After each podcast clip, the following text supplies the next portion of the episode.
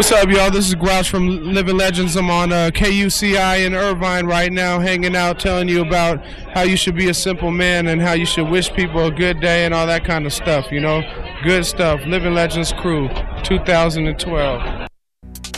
The opinions and views expressed in this program do not reflect those of KUCI, its management, or the UC Board of Regents. To find out more about this talk show or other talk shows broadcasting on KUCI, log on to our website at kuci.org or check out the latest program guide.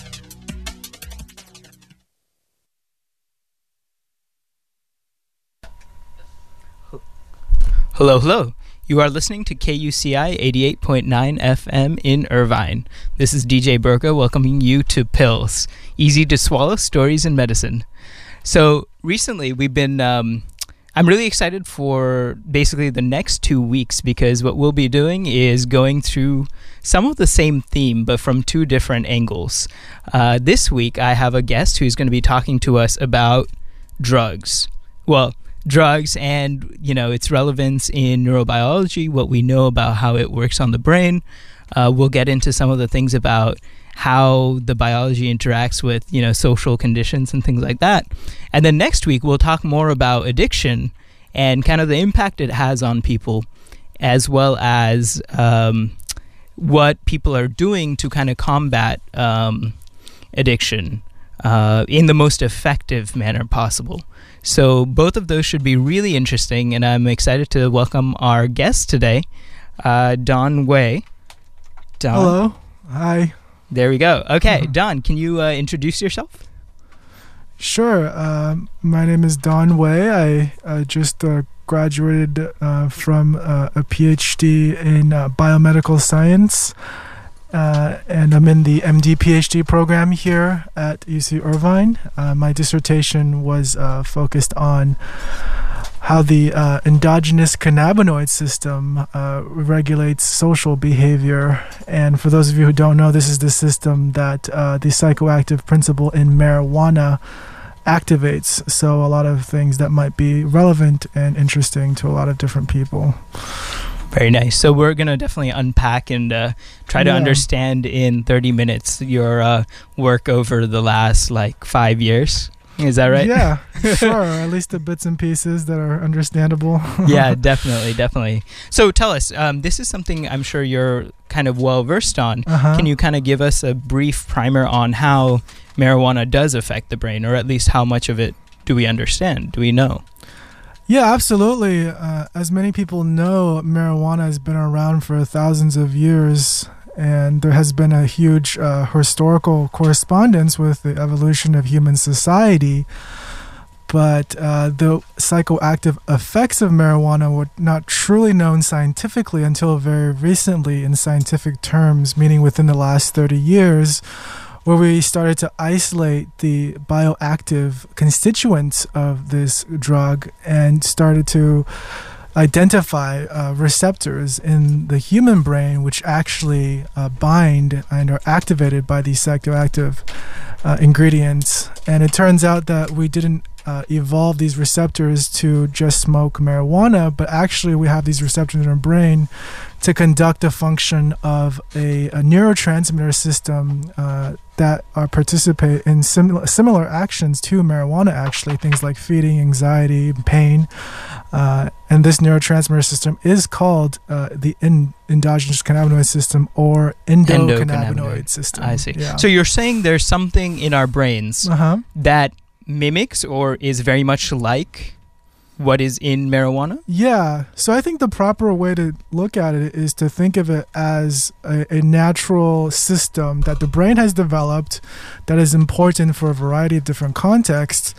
And marijuana happens to have these psychoactive properties because it happens to have a chemical structure which it evolved to take advantage of. oh, so brain. it's it's yeah. kind of the other way around. It's like yeah, okay. It so happens that we haven't been able to discover the system, but it's obviously always been there all along. More, yeah, maybe in parallel to like plants evolving this thing, or yeah. even earlier than the plants right. did. Right. Okay. Probably. Yeah. Very interesting. It sounds yeah. like one of those cases where um you say like uh, yeah. you look like your brother or something when the brother was you know like you're you're mislabeling which came first maybe like the endocannabinoid system right. is clearly like as ancient, or right, is the idea. Yeah. I mean, it's a very conserved uh, system, and we can find it in uh, in uh, species that are very evolutionarily different than humans, Oh, okay. going back to many different uh, way, uh, you know, uh, millennia. So absolutely, Mm-hmm. you can uh, you could probably say that it is um, something that evolved with you know the course of human history. Yeah. So you you mentioned it has multiple functions. Um, can you tell Mhm. us about kind of what kinds of functions this uh, like uh, endogenous or Sure. like within the body cannabinoid system has? Sure. Yeah, if you ask a marijuana user what they feel when they smoke marijuana, both in the short term as well as over a period of uh, time, um, it kind of resembles the profile of uh, functional changes that the endocannabinoid system is known to regulate. And this is things like hunger, um, uh, you know, like the pro- the, the prototypical munchies, uh, Mhm.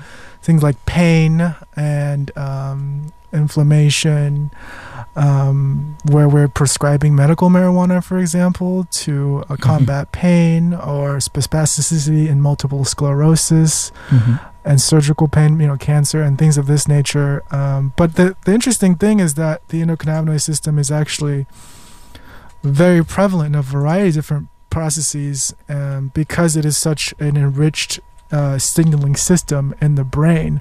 The Right. CB1 cannabinoid receptor is actually the most uh, plentiful um, G- protein coupled receptor in the brain. Interesting. Yeah. And so, so this is clearly a system that very much works. And then, when Mhm. we say prescribe, or if somebody recreationally takes marijuana, yeah, they're they're utilizing this existing system exactly. and maybe enhancing it in some sort of way, like Exactly. by adding more to it. yeah. Okay. Yeah, I mean, if you're taking the increasing doses of marijuana, you're going to make the system go awry in ways that don't resemble the physiological activation of this system as you increase the dose of marijuana. And we're naturally increasing the dose of marijuana because of all these, you know, nice technological advancements we were having and cultivation, you know, political, Mhm. economical, you know, factors. So it's going to affect it in different ways that we know. Right. Yeah. So, what about um, just kind of the pleasing effect of it? Um, it kind of makes you down, and it Uh-huh. it would um, it has some sort of effect where we enjoy it, so that you keep consuming it, right? Does that Yeah. inform us at all about anything going on in the brain?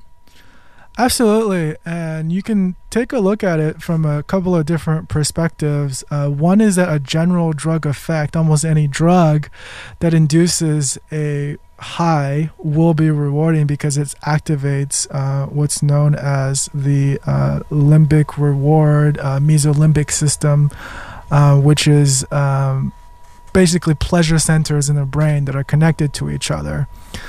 The interesting thing about marijuana is too it also activates the cannabinoid system in a distinct way. And as I said, the cannabinoid system is invo- involved in a variety of functions. Now, one of these functions is regulating the reward of certain stimuli, whether it's uh, high fat natural stimuli or the stimuli that you get from drugs, or my work social stimuli. Uh, so you're actually activating not only the cannabinoid system to enhance the rewarding response to the drug, you're also activating the non-specific mesolimbic reward system. So those are kind of two different mechanisms. Yeah. So this this is like a concept that I think I've I have a hard time kind of wrapping my head around Yeah. because I, something that is like high in fat, like really Yeah. fatty, like deep Right. fried, just seems Uh-huh. like inherently good. Like there's like yeah. it's it's good without anything in the brain, but it, Uh-huh. that's that's not the case. Like you need something to something in the brain to Mhm. tell the rest of the brain, hey, this is really good. Is that kind of what's going on? Yeah, I think uh, for something with fat, uh, you have whole other systems that are evolved for your metabolism to then tell the brain, interact with the brain too. So there's a whole set of complicating factors there as well. Okay. But you're right. Anytime you want to reinforce a particular behavior that is evolutionarily advantageous, So reinforce a behavior as in do it Yeah, again. Keep doing in- it. right? Okay. as in um, make sure that you keep doing this behavior. Like you make sure once you eat something good, you keep eating it. Right. Which seems obvious, Yeah. but like you actually need something to tell the brain, hey, keep doing this. Yeah, Like, you need that exactly. signal. Yeah, the the brain is finely tuned to select for these types of behaviors, all the while being tuned to select against behaviors that are disadvantageous to your survival. Mm-hmm. And so you have a very evolutionally conserved system in the brain that allows you to kind of select for the things that are advantageous to you, such as being a high, you know, taking a high fat diet, being social, etc. Um, Right. But also, which is then getting hijacked by these drugs that we happen to take. Hmm.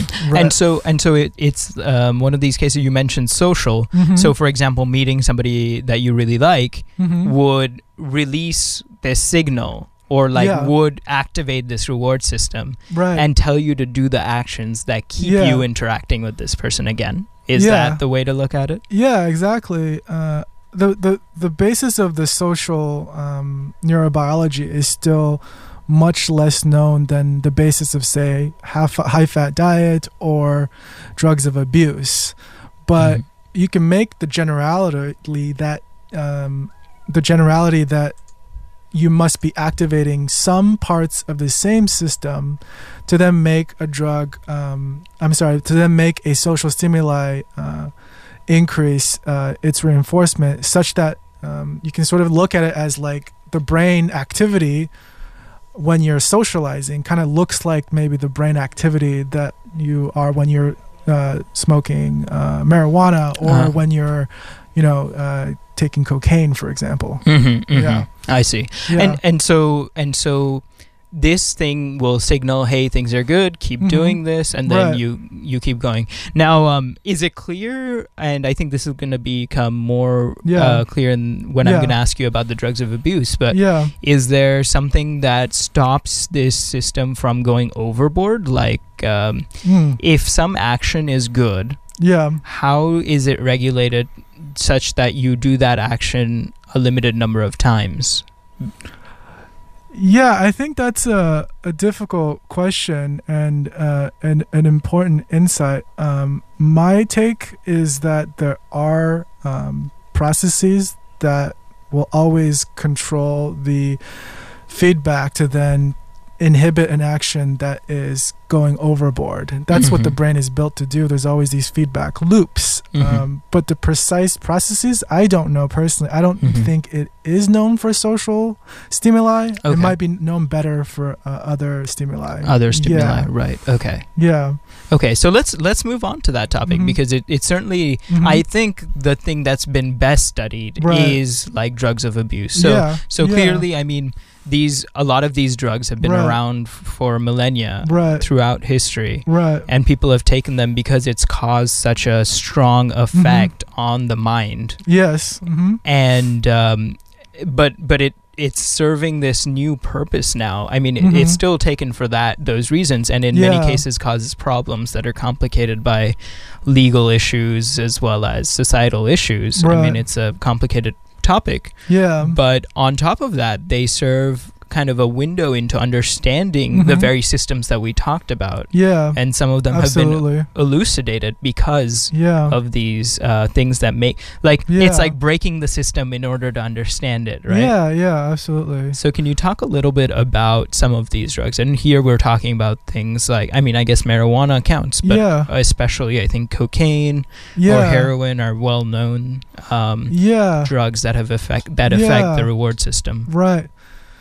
The general consensus uh, for almost any type of reinforcing behavior or any type of behavior that um, is rewarding or pleasurable, such that you want to keep on doing it, is that uh, activation of the mesolimbic system, which uses a uh, neurotransmitter called dopamine, as I alluded to earlier. Uh, Hmm. The thing with the drugs of abuse is that they seem to be very, very specialized in activating the system. And so it's almost like they're putting the system on overdrive and that's what makes them so addictive and hard to return from uh, i mean hard to stay away from and once you do that you can have like a lot of powerful effects that, as you mentioned, can sort of break the system so that it doesn't function for other natural stimuli as well. And that's one Mm. of the overarching hypothesis that I've been trying to think about as well. Mhm, mhm. Yeah. And so and so taking it not only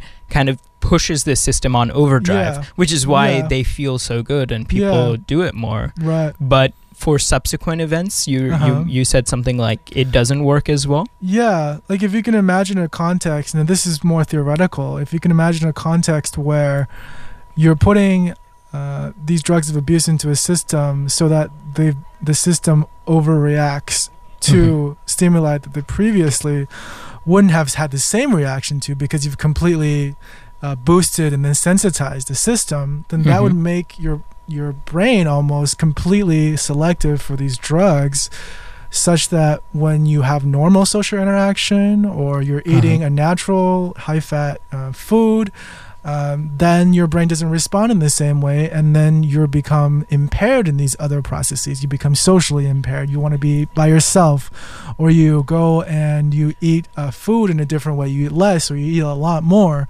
so the Uh-huh. balance is becoming completely dysregulated Mhm. and in that way that's putting a profound damage which then can go back and then influence your intake of your drugs as well so it's this whole you know feedback that Mhm. can mess everything up Like a vicious cycle. yeah And is it is it fair to say that just nothing seems as good because. The uh-huh. the amounts of dopamine that you've released and the highs that you've acquired are just so great that things can't Yeah. kind of get up to that. Like nothing in the natural world Yeah. otherwise kind of meets Yeah. that.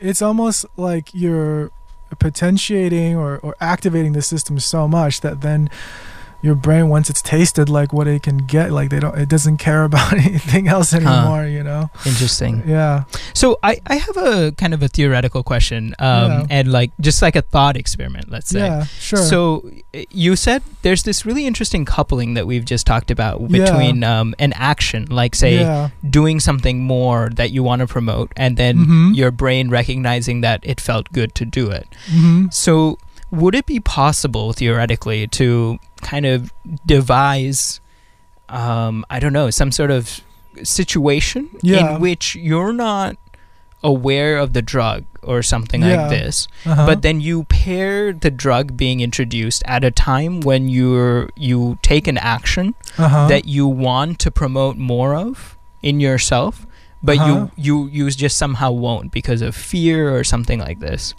so let's Uh-huh. take um, to flesh it out maybe like let's take like a case where you have a phobia over Uh-huh. something yeah and you're forcing yourself to interact with it right and you're combining that yeah without your knowledge somehow yeah with kind of uh, taking uh, some sort of drug like this, uh-huh which makes you, uh, which makes thing make, gives your brain like signals like this thing is really good. Would you end up reinforcing that and thus like getting rid of that phobia? Does that kind of make Oh. sense? Oh, I I, th- I think I get a little bit of what you're you're saying. If you can kind of take the uh, um, pleasurable aspect, the physiological response of the drug, and pairing Right. it with something that is aversive or Right, or- not pleasurable, and see if you can convert the previous uh, non-pleasurable thing to something pleasurable. Is that yeah, like w- through association and thereby maybe giving Yeah. like some benefit. Um, yeah, because uh, say that thing that you were avoiding was impairing your life in some way like is that just i mean th- we're talking about thought experiments here at this point but like Yeah, I think I, I- I think um, it's interesting um, because this is something that I've thought about with respect to um, social behavior. I can't speak too much about. Um, Whenever you have interacting rewards, it becomes very complicated um, Mhm. biologically. But I've had the idea that a, a social uh, state might be uh, good uh, for increasing a response uh, when you're taking a drug. For example, people who are socializing might actually have an enhanced response to a drug, but then when they're addicted on the drug and the drug becomes negative in their affect or there it becomes aversive, then the social experience perhaps actually buffers against that negative experience. So Oh. you're sort of taking a reward. My idea is that you're taking a reward and try to you're trying to channel that um, positive action onto a previous cue that was actually um, quite um, negative. And so, Hmm. in that sense, I think that's what really behavioral therapy does. And behavioral therapies for um, you know any kind of setting you can think of for phobias, for yeah, for addiction, for everything, autism. Um, you're doing uh, you know even chronic diseases, physical diseases. Um, you're kind of giving a uh, social support that then uh, targets um, what was previously signaling to your brain is bad is actually um, tied in to something that is good. The peculiar thing about the brain is that it doesn't really have any judgments. It's actually a pretty uh, um, judgment-free, uh, Zen-like kind of a, a role, and it, it kind of uh, just learns what it tell what you tell it to learn, you know, and it doesn't really bias um, uh, itself. Yeah. you know. Yeah. So So it can be malleable in that way. it can be very malleable. Yeah. Tell me a Mhm. little bit about you. You touched on this. Um, the context, the social Yeah. context in which you you've taken the drug, Yeah. because I, I'm, and you can talk about it because Yeah. from the perspective you know, yeah. I, I wanted to bring up. Um, there was this experiment about um, administering cocaine to rats yeah. to see if they could become addicted. Yeah. And they tried it in a context with the the rats in isolation Uh-huh. versus the rats in this park where they had Yeah. lots of other social. Um, Yeah. um, they could be social with other rats, and they Yeah. found that um, the rats did not prefer to take the cocaine in that second context. Now, I, Oh. I don't know if um, it's not the best study though. Like, so I don't know if the results You're saying they bear out. prefer to take it in isolation In over isolation. the social. Yeah, Okay. Yeah. but I mean, what's it's unclear whether that study itself was well done because Yeah. uh, some others the, the results in trying to replicate it were mixed. yeah. But that's to say, like, does like there is thought that the Yeah. social context plays a role in addiction and whatnot. So yeah. if you could speak to that, given this yeah, no, you you, you raise an interesting point, and I I think this type of study where um, first of all, sociality as a neurobiological construct is not well known. We don't know what really gives rises to social behavior. And when you try to pair something that is not well known with cocaine or this other drug, um, like I said, the rewards interactions become very complicated. So it's hard to Mhm. isolate experimentally. Mhm. Uh, I have seen studies where the opposite has been found, where the reward of a drug, cocaine, uh, can actually be amplified in a social city, setting over an isolated setting.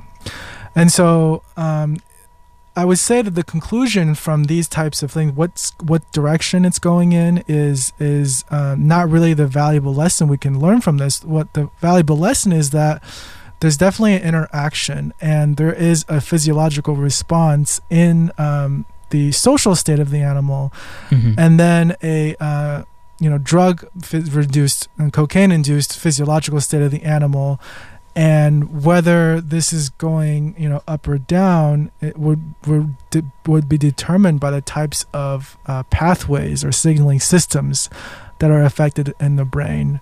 Uh, for example if you just talk about sociality as a uh, something that rats enjoy that might not necessarily be the case. It could be in a neutral state for them, or they could be fighting, they could be aggressive. Uh, there's there's all these Mm. emotional, you know, right. It's uh, much. sequelae. Yeah, yeah, yeah, yeah.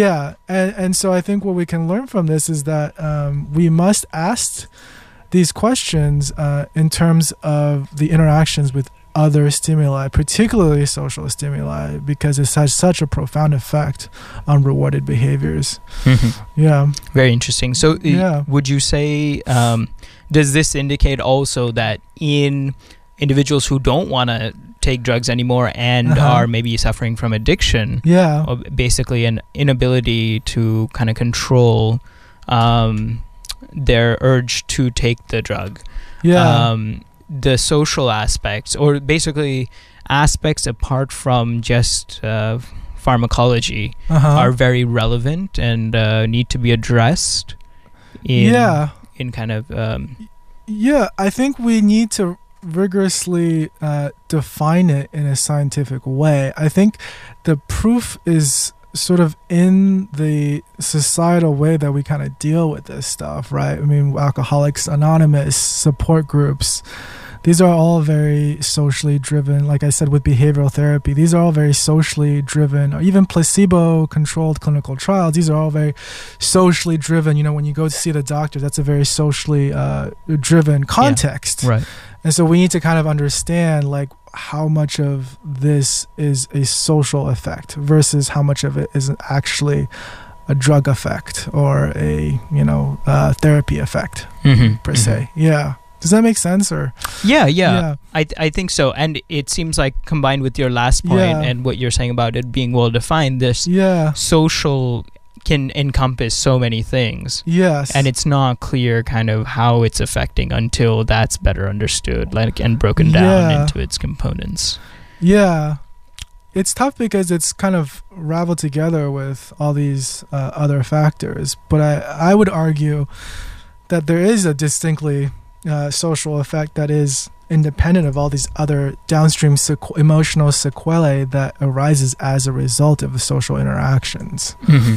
Yeah, because I think the brain is just so uh, uniquely tuned to social behavior. It has very fundamental properties that tune it to social behavior as opposed to any other type of behavior. Mm-hmm. Yeah. Very interesting. Yeah. Thank you so much for joining yeah, us, Thank you. Dr. Don Wei. Right. Near, newly minted uh, PhD. Um, you've been listening to KUCI 88.9 FM in Irvine. This is uh, this was Pills, and my name is DJ Broca. Um, we uh, cover stories in medicine each week. Tune in next week when we'll continue this topic from a different angle as we discuss the new needle exchange that has opened up in Orange County. Um, leaving you now with Uncle Sadra and Good Grief. Thank you.